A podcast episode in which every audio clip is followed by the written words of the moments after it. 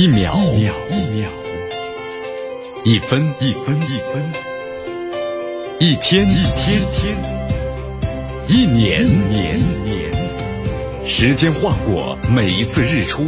聆听风起的声音，静待云起云落。用新闻记录时光的足迹，江南说新闻。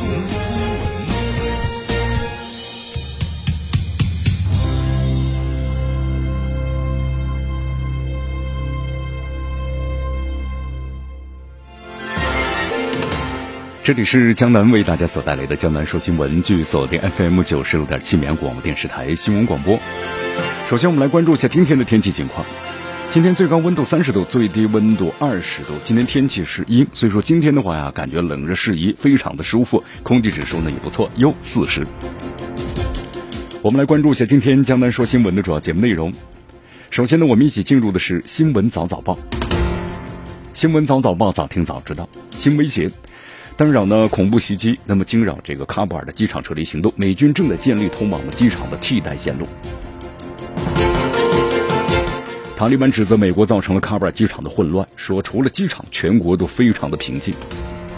塔利班再度羞辱美国特种士兵全副武装、美械装备在线的硫磺岛插旗照。今天的今日话题，江南和收音机前的听众朋友们，那么将一起呢聊一聊的是，对这些黑手中国人。真要当心，怎么回事呢？关注今天的今日话题。大话体育，我们继续关注呢。国家队李铁和足协呢签合同到二零二六年，率领国足啊冲击两届世界杯。好，以上就是今天江南说新闻的主要节目内容。那么接下来呢，我们就一起进入新闻早早报。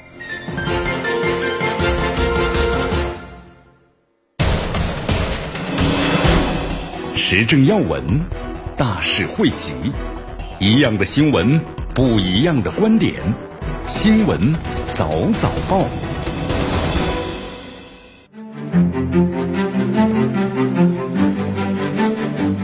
新闻早早报，早听早知道一下时间呢？欢迎大家继续锁定和关注江南为大家所带来的绵阳广播电视台 FM 九十六点七新闻广播。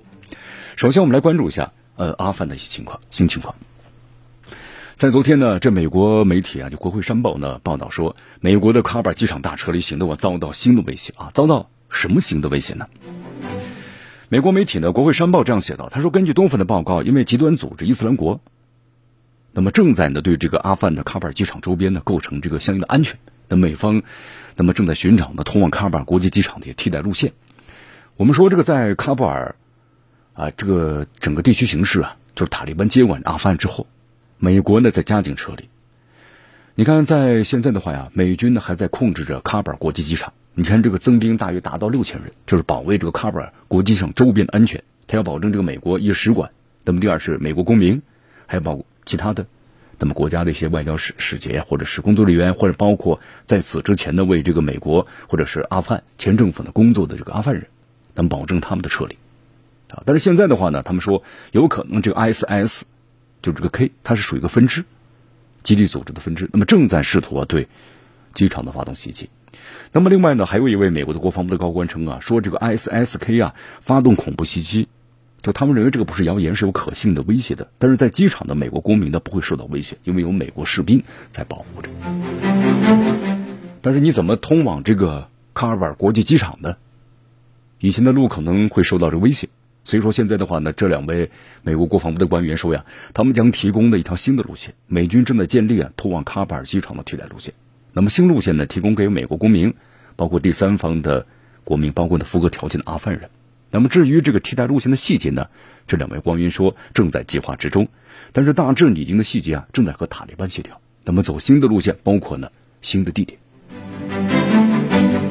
我们说现在啊，这个喀布尔国际机场呢，像这个塔利班所说的一样，全国都挺安静，就是喀布尔国际机场非常的混乱。你看，如果到现场去看的话呀，现在这个喀布尔国际机场啊，周边人群非常的密集，人非常的多啊。那么在这种情况之下呢，就为这个就是伊斯兰国呼罗珊分支就 SSK，那么或其他组织啊，就制造了目标，比如说汽车炸弹，这么多的人猛地冲过去，它一爆炸。包括迫击炮的攻击，那么也是一种可能性。所以说现在啊，这个美国驻阿富大使馆就发出了一个旅行通告嘛，那么建议在阿富汗的美国公民啊，避免呢前往卡尔机场，因为存在这个潜在的威胁啊，也建议美国公民呢，就现在最近一段时间呢，除非受到美国政府代表的个别指示啊，可以前去阿富汗这个喀布尔的国际机场。那么建议的话呢，最好是避免前去。我们说现在这个喀布尔的国际机场啊，是塔利班在八月十五号呢占领喀布尔之后，被困在阿富汗人的。这个，这外国公民啊，那么要离开该国的唯一途径。你看到现在的为止的话，十五号到现在，你看都一周多的时间了，有一点七万人撤离，啊，目前在这个喀布尔这个国际机场啊，我们说这个人非常的多，因为这个，因为人多呀，它造成了这个飞机航班呢很难以协调的起飞，所以你看快的话呢，一小时一架飞机，那么大量美国人还有其他国家的公民，包括阿富汗人都挤成一堆，啊，这里面我们说不但还有枪声。对吧？就说这个美国士兵呢，对着混乱人群开枪了，就你无法阻止，都躺在这个跑道上，飞机无法起飞，所以混乱和暴力啊，已经阻碍了撤离行动。在这个二十号的时候呀，美国总统拜登呢也说了嘛，就是阿富汗的一个局势，说美国正在密切的关注可能会对喀布尔国际机场啊，包括撤离行动，那么构成威胁的伊斯兰国内和其他的这个恐怖组织。我们再来关注一下这个塔利班啊。你看，现在这个喀布尔的国际机场，我们说非常的混乱啊。但是，一名这个塔利班的官员呢，昨天在指责说，这个混乱是美国造成的，因为此前的话呢，大量的民众涌入美军接管的喀布尔机场，但是我们说太混乱了，无法登机。你包括的美国那个运输机，你看这个从这个起落架上，只要是能够用手抓的地方，它全都有人爬上去，结果怎么样呢？飞机起飞之后呢，掉下来。所以说，这美军呢，你看六千人了，六千人的部队。没有使机场的恢复这个秩序，所以塔利班的官员，这个穆塔吉这样说的：说阿富汗的整个国家都很平静，但只有喀布尔国际机场呢是一片的混乱。目前的话呢，守住这个喀布尔国际机场啊，已经造成是七人死亡了。所以说，这个喀布尔国际机场到现在为止的话呢，还是一片混乱，而且呢可能面临着恐怖威胁，所以非常的危险啊。在这种情况之下。在昨天的话呀，在这个社交平台上，塔利班的巴德利三幺三营的六名士兵，他们换上了缴获来的美军军装，在阿富汗的一座山头上呢，重现了美国军队啊，在这个硫磺岛的升旗照。这个美国军队在硫磺岛二战的时候升升旗照啊，那是全世界都很有名气的。呃，在此之前的话呢，我说塔利班不仅是在社交平台上炫耀他们的全面的美军军军械的这么一个装军装，就是换装，你包括的特种部队。你以前就认为塔利班的话呢，可能是一支我们装备呢相对来说比较落后的这么一支武装，但是后来看了不一样，它特种部队 从这个单兵单兵装备来看的话呢，你看从这个摄像还有这个配备的武器弹药各个方面来看，那都是非常的现代化。当然，塔利班呢在炫耀自己的时候呢，还命令美军呢必须在九幺之前必须要全面的撤离阿富汗啊，因为以前认为这个塔利班呢，他就是一支民兵嘛，没有这个固定的军装都没有。穿着阿富汗的传统的服装，但是最近可能通过他的这样的一些宣传照，让大家发现这个塔利班呢，如今是武装呢很精良了，对吧？包括有他的特种部队，不仅部署在喀布尔，还部署在其他的地方，跟过去人们印象中的塔利班完全的不太相同。一句话啊，不再是农民和牧羊人的儿子了。你看，我们说现在这个塔利班呢，有点耀武扬威。啊，特朗普的话呢，我们在国内一直都反对这个什么呢？拜登的，只要拜登所做的任何一切事情，他总在不断的抨击。你看这个拜登啊，在这个美国呢，从阿富汗的撤军呢，应该说引起了国内包括他的西方盟友们的一致的这个啊内部的这个反对啊批评之声，就认为这个美国人撤的太过于仓促，那么同时是美国的颜面扫地，那么同时呢，也认为包括他的西方盟友们失去了更多的阿富汗的主导的地位和利益。所以说，这个阿特朗普呢，你反对或者一批评这个拜登，自然就获得了美国大众的支持啊！你看现在这特朗普呀，现在推上出现了特朗普呢，或许是正确的热搜议题啊。我们说，在这个美国的像这种社交媒体上，特朗普的以前的这些号全给封了，人被称为推特之王嘛。但现在的话，一条也推不出去了。但是现在呢，我们说，在这个美国一个割裂的社会啊，就是民主党、共和党的支持人数呢差不多。所以说，当当一方受到批评的时候，你看，那么另一方的支持者们，那迅速出来就开始发言了。就现在认为啊，特朗普或许是正确的。你看这个特朗普的撤军计划呀，是撤侨啊，拆毁基地和低价的这物资，回收精良的装备，全面撤军。啊，这是特朗普当时制定的计划，认为看起来呢正常一些。但是呢，就是拜登呢给人感觉是太过于仓促。连江南还看了一则消息啊，说特朗普的撤军计划呀，其实忽悠呢这个塔利班和阿富汗政府的，他的目的在缩减美军的规模，又不使呢局势动荡，就安抚塔利班的代价，同时让这个加尼政府呀，让这个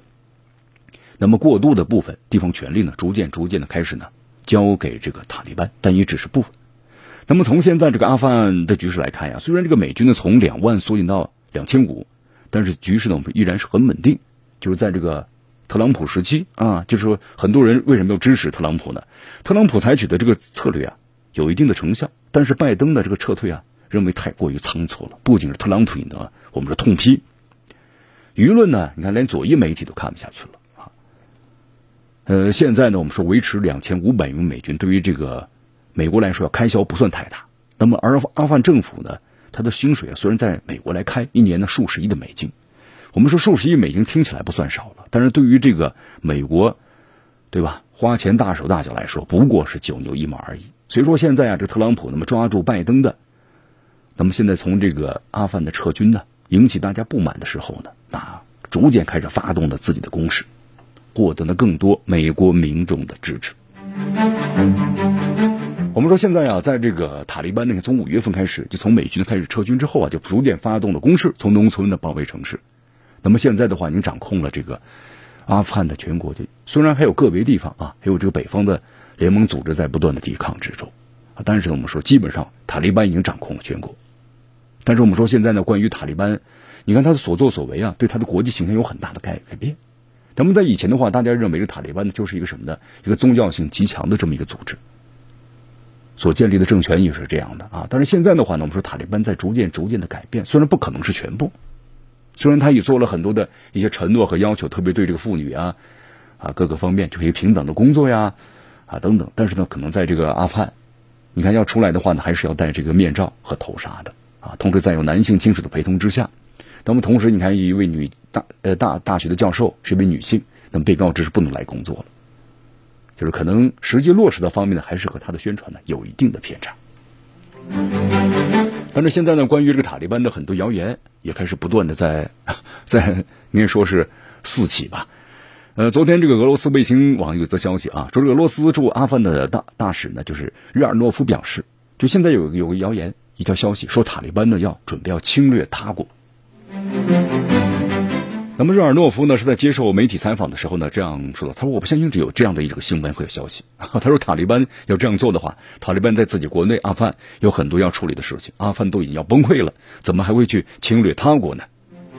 同时塔利班呢也不需要把阿富汗变成了恐怖分子的避难所。你看我们说在八月十五号，塔利班呢就进入到这个阿富汗的首都喀布尔了，宣布战争结束。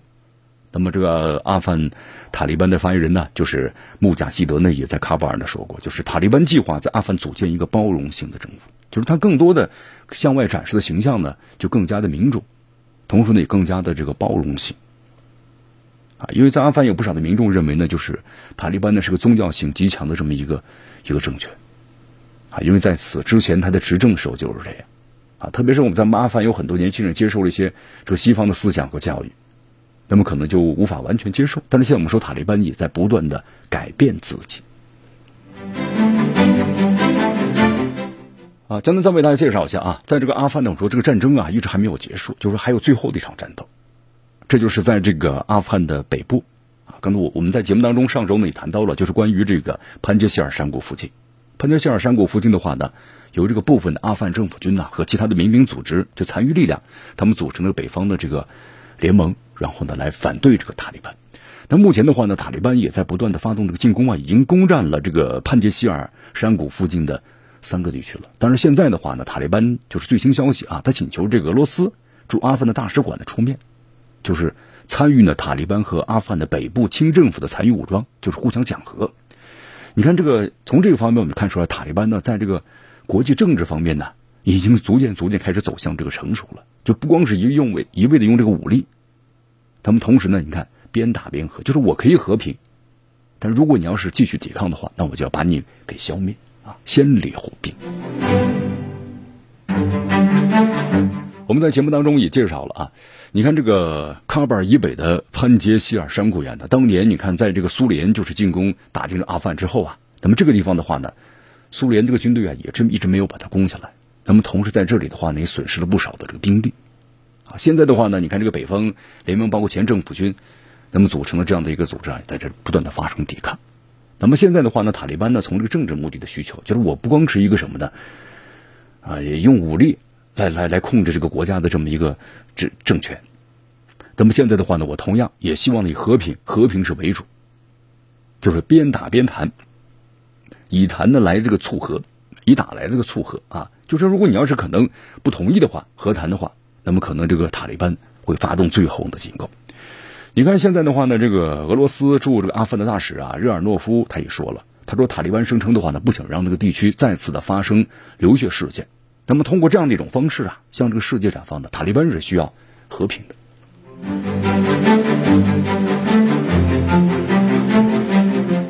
好，目前的话，你看要发誓抵抗这个塔利班的阿富汗国防部长的比斯米拉汗穆罕默德在一条推文中呢这样写道：“他说，在这个潘杰希尔北方邻省的巴格兰省，有三个地区啊已经被。”就是反塔利班的部队攻占了，其中一处地区的话呢，那么在和塔利班之间发生了这个激烈的战斗，但是到目前为止的话呀，就是塔利班还没有试图想看进这个啊潘杰希尔。我们说，在这个潘杰希尔的话，你现在去看的话呢，有散布着三十多年前就很多这个战斗中啊被摧毁的苏联军队这个装甲车残骸，到现在为止还非常非常的多。那么同时呢，你看西方的外交官呢，还有包括其他人呢，对于聚集在潘杰希尔的这支武装呢。能不能够有效的抵抗这个塔利班也表示怀疑，因为首先这支武装的话呢缺乏外部的支持，啊，同时我们说这个武器的话一旦是发生零部件的损坏，你还要修理和维护，啊，就认为他们可能要抵抗这个塔利班的话呢，这个结果，啊，最就说能够站住脚跟是微乎其微的。好，继续锁定和关注江南的为大家所带来的新闻早早报。时政要闻，大事汇集，一样的新闻，不一样的观点。新闻早早报，新闻早早报，早听早知道。一下时间呢，欢迎大家继续锁定和关注江南呢为大家所带来的绵阳广播电视台 FM 九十六点七新闻广播。咱们继续关注一下这阿富汗的局势啊。我们说了，像美国这次撤军的话，对他的西方盟友来说呢，心中还是十二分的不满。你看，包括像这个英国，对吧？你看昨天有个最新消息啊，就是英国下议院召开了紧急会议，多名议员呢在这个会议上啊就指责说，英国的首相的约翰逊，就是他附和这个美国拜登啊，那么做出的关于撤出阿富汗啊、抛弃阿富汗这个决策呢是第一次，就是是一次呢非常重大的失误。你看约翰逊的话呢，我们说在政治上呢还是完全依附于这个美国的啊，就是傍着美国的大腿，美国怎么说他呢就怎么做。所以说，约翰逊的话呀，这次呢也遭到了国内的你看不同的这个政党，包括议员的抨击啊。但是约翰逊呢也在不断的甩锅嘛，他说阿富汗这个战争的主导者呀都是美国啊，我们是跟着美国做事，对吧？他美国要撤了，我们还待在那干什么呢？是不是？你看这次我们说在阿富汗的问题上啊，被称为要穿一条裤子的美英两国呢，在撤出的时候呢，非常的相似。美国从这个喀布尔撤出时带着枪械，架着铁丝网。你看飞机起飞之后，我们说还摔下几个人。那么英国呢也是一样，英国驻阿富汗的大使馆呢在辞撤退之前呢，辞退了一百多名阿富汗的警卫。我们说这些警卫啊执行的最后一项任务就是护送英国在阿富汗的人员，包括家属前往机场。其实按照国际惯例啊，我们说了，那么为这个英国人工作的这些警卫的话呢，可能会遭到报复，所以他应该要考虑他们这些警卫的最后的去留的问题。但是现在呢，英国和这美国一样，利用完他们的价值之后啊，把他们就丢弃了。那么这些警卫之后呢，所要面临的情况，大家都不难推测。虽然这个塔利班说了我们要大赦等等等等啊，那么之前为政府工作的所有的人员啊都不会呢进行这个报复，但话是这么说。我们说近些年来呀，可能是这个美国让国际社会呢有点深恶痛绝。你看他所做的每一件事情，当国际社会出现纷争的时候啊，人们通常会指责美国啊，除非这件事呢没有美国的参与。那么这通常让我们会忘记其他的一些国家，比如说英国。有人说，当这个国际社会呢发生动荡和不幸的时候呢，第一件事就想想这其中有没有英国人，他的影子。这话不假。你看这个呃，打败被称为海上马车夫的荷兰之后啊，我们说那个时候的英国成为了新的世界霸主，就开始了其世界范围内啊殖民的脚步。实际上，很多国家都没有英国殖民的历史。他建立的日不落帝国辉煌一时，在很长一段时间之内，我们说在一战之前，那这个英国都是世界的霸级的霸这个霸主的对吧？霸主级的存存在。在这个二战之后的话呢，我们在世界范围内不为殖民的国家和民族呀，纷纷开始了争取的民族独立和解放的战争。那么英法等老牌资本主义国家，他很难维持这些殖民统治，对吧？别人一独立，那他的收入就没了。所以说，在独立之后的话，摆脱了他们的控制。那么你看，英法等国选择了撤出啊，印度、阿富汗都是这样的，留下了很多的一些历史遗留问题。你看，在这个呃印度所属的啊，这个英国所属的印度，在解体之前提出了印巴分治，是吧？那么现在这个印度和巴基斯坦老冲突，那不就是这个英国当初的刻意造成的？所以说现在啊，咱们提到这个阿富汗呢，也离不开这个英国。你看这段时间，咱们经常在新闻里看到有个阿塔和巴塔嘛，对吧？我们都知道啊，这个阿塔就是阿富汗的塔利班嘛。那么在巴基斯坦的有塔利班，啊，这两个组织虽然都叫塔利班，但是其实呢不是同一个组织。我们说塔利班呢是普什图族人的这么一个武装。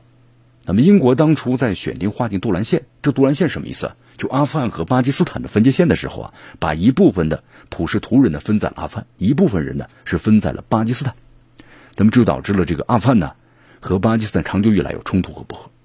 那么同样呢，在全球其他的殖民地，英国留下的案集都是这样，他就给你制造一些麻烦。那么二战结束之后，英国利用了其殖民地不对等的实力，制造了很多事端。你包括这库尔德人也是一样，库尔德人被称为是叫跨界民族嘛。本来是在二战之后的话呀，这个库尔德人呢也可以获得一个独立的机会，但后来呢就被英国等国给搁置下来，结果导致呢，那么这么一个民族的话被四分五裂。很多国家都有这个人，结果呢被很多国家呢天天打压着，那么制不断的制造着事端，所以说这英国呀带着殖民和剥削来的，它留下的是什么冲突和动荡？所以说咱们这么一分析，大家就知道了，英国呢，我们说是被一个理性驱使的国家，这个说法呢没错没错啊，因为从这个地缘政治角度来说呀，你看英国这个国家呢是独立的一个大一个海上的小岛嘛，一个岛嘛，对吧？和这个欧洲大陆呀，以前呢是接壤，但是后来这个，呃，联系呃，可能由于这个地地壳的运动，那么就分开了。所以说，这个英国呀，我们说了，他在欧洲呢始终扮演协调者的角色，对吧？他不需要争夺地盘，也不要去争夺入海口，那么他只需要呢，保证在欧洲大陆上呢不出现一个霸主。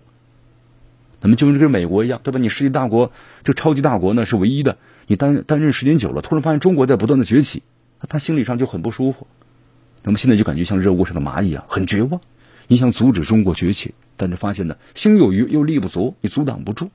所以是不是很绝望的一种啊？那么英国现在也是这样，所以在阿富汗的问题上，我们就知道了，美国一撤，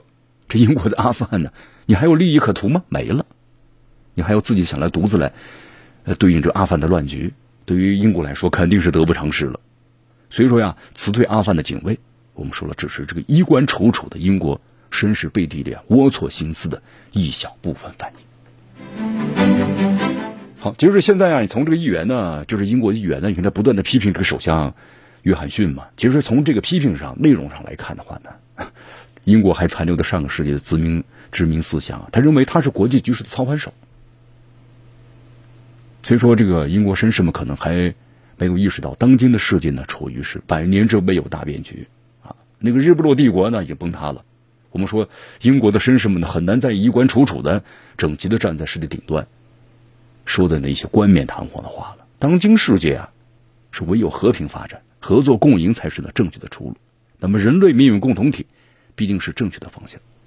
一句话啊，你任何企图呀想开历史倒车的人，肯定会被呢淹没在滚滚向前的历史的洪流里。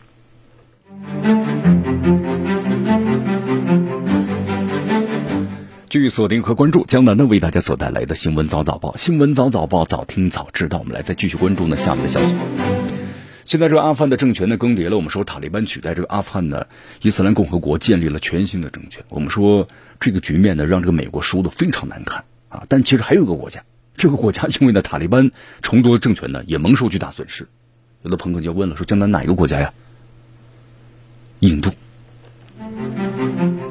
我们都知道啊，印度呢和巴基斯坦一直是死敌啊。就刚才我们介绍这个英国呢所埋下的这个这个这个，我们说这个原因嘛。我们说一直以来啊，印度都想在阿富汗呢扶植一个对印度友好的政权，这样的话就可以帮助印度呀，就是东西夹击这个巴基斯坦。不过呢，我们说这个印度的战略眼光和执行力啊，它达不到预期。有这个想法你做不到。你看这四十年的时间，印度呢也插手阿富汗的局势，但是资助的势力啊，没有一个能站稳住脚跟的。你看，在一九八零年呢，当时印度支持苏联，就是扶持这个阿富汗的民主共和国。结果这政府呢，在苏联解体之后，很快就垮台了。那么随后这印度呢，又开始转移啊，支持北方联盟。但这个联盟呢，我们说了，在二零零一年，这个领导人叫马苏德嘛，后来被刺杀，就崩溃了。那么到现在的话呢，印度又追随美国支持阿富汗的伊斯兰共和国政府。但是现在呢，这个政府又开始瓦解了。那么塔利班呢，也要准备秋后算账，打算彻底的把印度的势力啊逐出阿富汗。你看，在这个八月二十号的时候，塔利班高级领导人，呃，巴拉达尔高调的宣布，他们不欢迎印度呀继续在阿富汗呢进行任何建设项目，也就是说，他们正在筹划呢没收印度在阿富汗的工程和资金。所以说呀，这印度呢可能要好自为之，那赶紧就把这个设备和人撤走吧，否则的话呢可能会带来外交麻烦，还包括人员伤亡。你看，今天还看了媒体报道嘛？另外一位塔利班高级领导人呢，哈卡尼再次警告印度，就是你不要再打任何的军事干涉阿富汗的局势的主意。看看啊，这两位塔利班的高级领导人在同一天高调喊话印度呀，公开表示要没收印度在阿富汗的资产，那就是很意思很明显呐，就要彻底要把这个印度呢挤出阿富汗了。所以说，现在这个印度你在阿富汗整个的一个什么局面呢？非常的空前被动啊！你究竟是要孤注一掷，派兵干涉？对吧？维护你的利益，还是说三十年的时间了呀？你在阿富汗的投资和建设，那现在就是要付之东流了。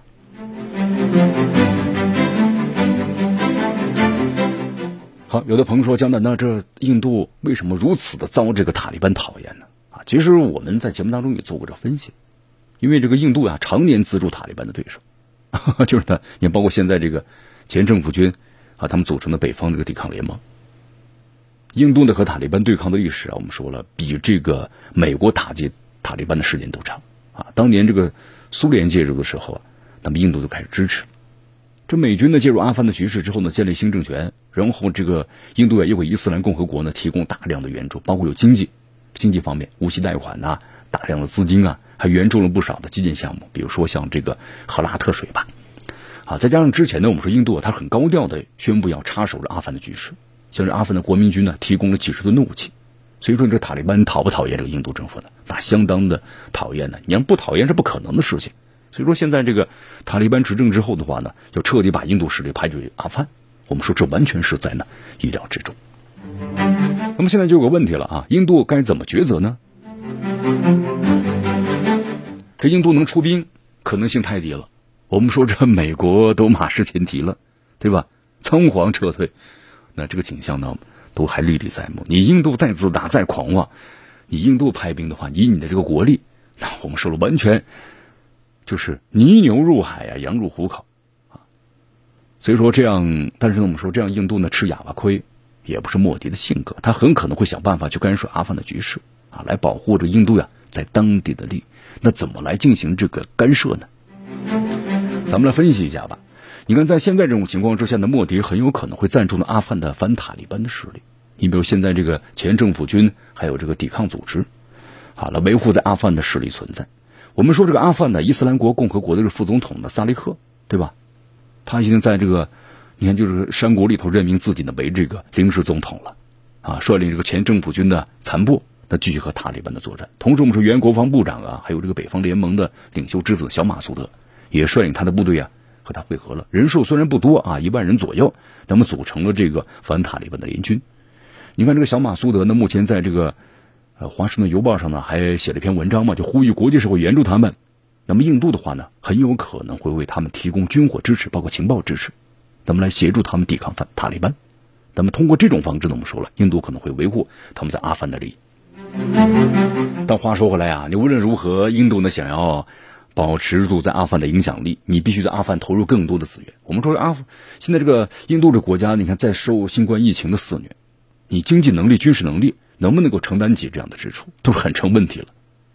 你看现在印度的话呢，你看，不但和咱们中国、巴基斯坦，对吧？两大邻国有非常激烈领土纠纷，而且现在印度的内政啊，我们说也非常的不平稳。你疫情得不到控制，你国民经济都是负增长，社会治安也不好。这种情况之下，你还要去插手别国的这个局势，那不强人所难了吗？所以说啊，话说回来，江南觉得啊，反正印度你做什么选择，都有可能会导致呢，这印度啊，最终有一个结果，在阿富汗亏的是亏的是血本无归。所以说，阿富汗目前呢，可能要做的就最大限度呀，减少损失。不过呢，我们说了，这就是世界上一个规律，什么规律啊？随意干涉和插手他国内政，你必须要付出的代价。好，继续锁定和关注江南的为大家所带来的新闻早早报。时政要闻，大事汇集，一样的新闻，不一样的观点。新闻早早报，新闻早早报早听早知道一些时间呢？欢迎大家继续锁定和关注江南的为大家所带来的绵阳广播电视台 FM 九十六点七新闻广播。呃，这段时间呢，这个德国总理啊，我们说默克尔要准备到这个莫斯科呢会见俄罗斯总统，就是普京了啊。这默克尔说了嘛，这他卸任总理前的最后一次这个告别访问了。但是普京他说不是这样的，不是这样的，不只是告别，因为我们还有很多正事儿要好好的坐下来谈。因为其实谈的就是最主要的就是北溪二号了。我们说现在这个拜登啊又开始对北溪二号实施制裁了啊。之前的话呢，应该说和德国之间还达成了默契，就说允许这个项目了。我们说之前的话，包括美国前总统特朗普，你看对这个谁建北溪二号我就制裁哪家公司，就还在这公司都不敢做了，那就是俄罗斯。我就派出 我们的公司来来做啊！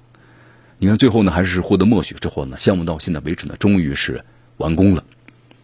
啊！但是我们说这个项目呀，它避开了这个乌克兰还有波兰。那么同时呢，在现在的话呢，那美国呢就是要维护什么的乌克兰利益，当然名誉上是这样的。我们说这是一个必须要谈的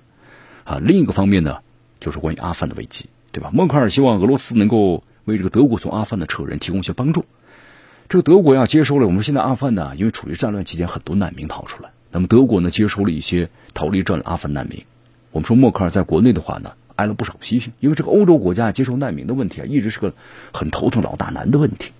你看，包括英国，他退出这个欧盟呢，有这方面的一些因素在里头啊。当然也有一些其他经济方面的因素啊。当然我们说这个安置难民的问题啊，一直都让这个欧洲国家很头疼。你看，包括这几年这个在欧洲啊，我们说民粹主义呢在不断的抬头。就他们认为这些外来者呀抢了他们的这个什么的工作岗位，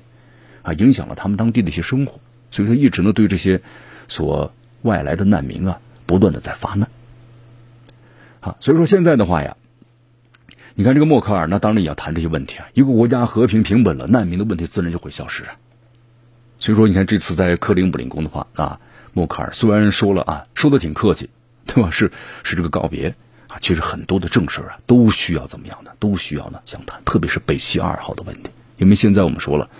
啊，美国政府一开始强硬要求了关于这个北溪二号的问题，因为美国希望呢，在经济能源方面呢，不要受这个俄罗斯的控制，欧洲，那么就用这个美国。但是我们说从美国你要把天然气送过来的话，那这个成本太高了。而且现在我们说近几年的话呀，这全球呢都有一个大的趋势嘛，就是节能减排嘛，我们都用更清洁的能源，那么煤炭就减少了。对吧？石油燃烧都减少了，那咱们用更多的什么呢？就是天然气，所以导致现在天然气的价格呢也在不断的上涨之中。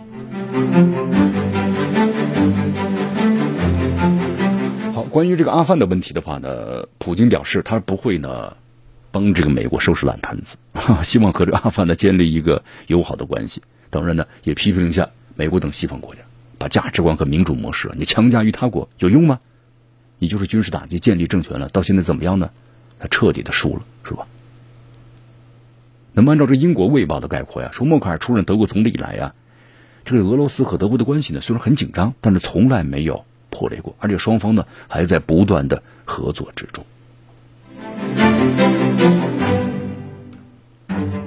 好，最后我们再来关注一下海地的一些情况啊。你看，我们说上个月的话呢，因为海地总统莫伊斯遇刺的时候，他的安保人员不见踪影，同时负责这个保卫。海地总统官邸的侍卫长呢，赫拉德，后来成为这起事件的嫌疑人。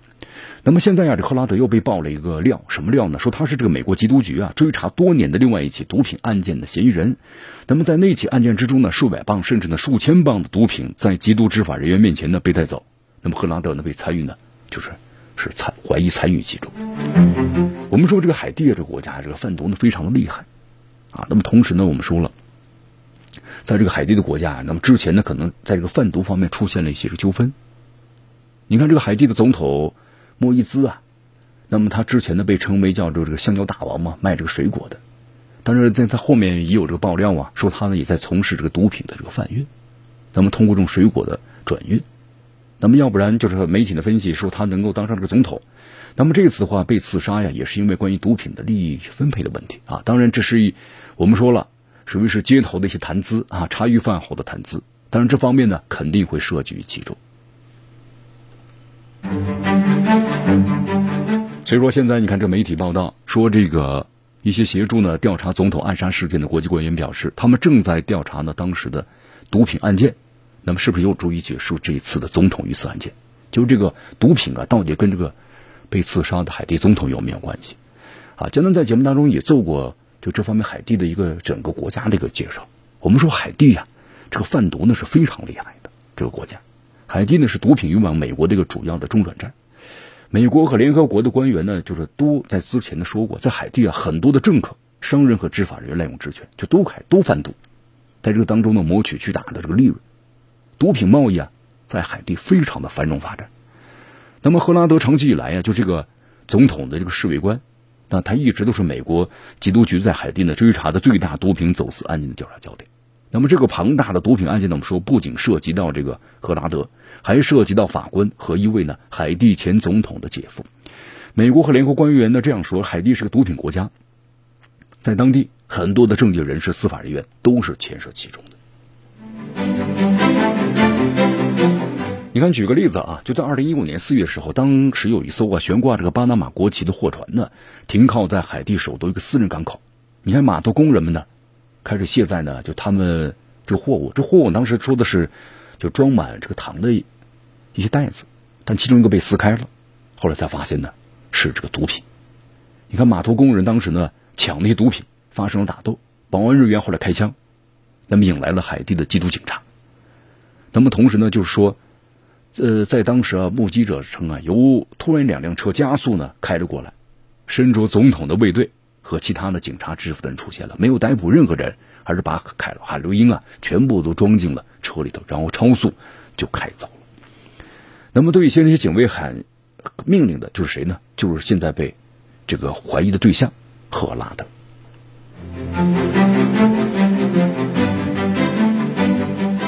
你看，在海地缉毒部门啊，就是美国缉毒局和海岸警卫队的二十八天搜查中啊，发现了大约一百二十公斤的可卡因、海洛因。那么追回的这一百二十公斤毒品呢，成为当地。就是海地啊，有史以来最大的缉毒行动啊！但是这个美国缉毒局当时没有发表评论，也没有一个主要嫌疑人被捕。那么这个案子最终导致举报人投诉美国缉毒局，说在打击这个海地的走私方面呢做的不是特别的好。但是美国缉毒局前特工就是麦克尼克尔斯啊，就说过这么一段话，他说这个海地的腐败网络呢，一直延伸到了美国缉毒局本身，也就是说他们连缉毒局本身的话呢，都有这些参与贩毒的。那么获得巨大的这个利润，所以说呢，导致的这些事情总是不了了之。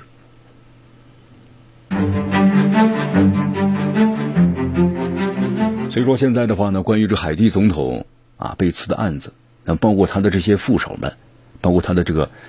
呃卫队的这个总指挥，那么现在呢，都跟这个贩毒有巨大的利益纠葛。好，以上就是今天的我们新闻早早报的全部内容。那么接下来呢，我们就一起进入今日话题。今天的今日话题啊，江南和大家要说的是，对这些黑手，咱们中国人真的要当心了。这到底是怎么回事呢？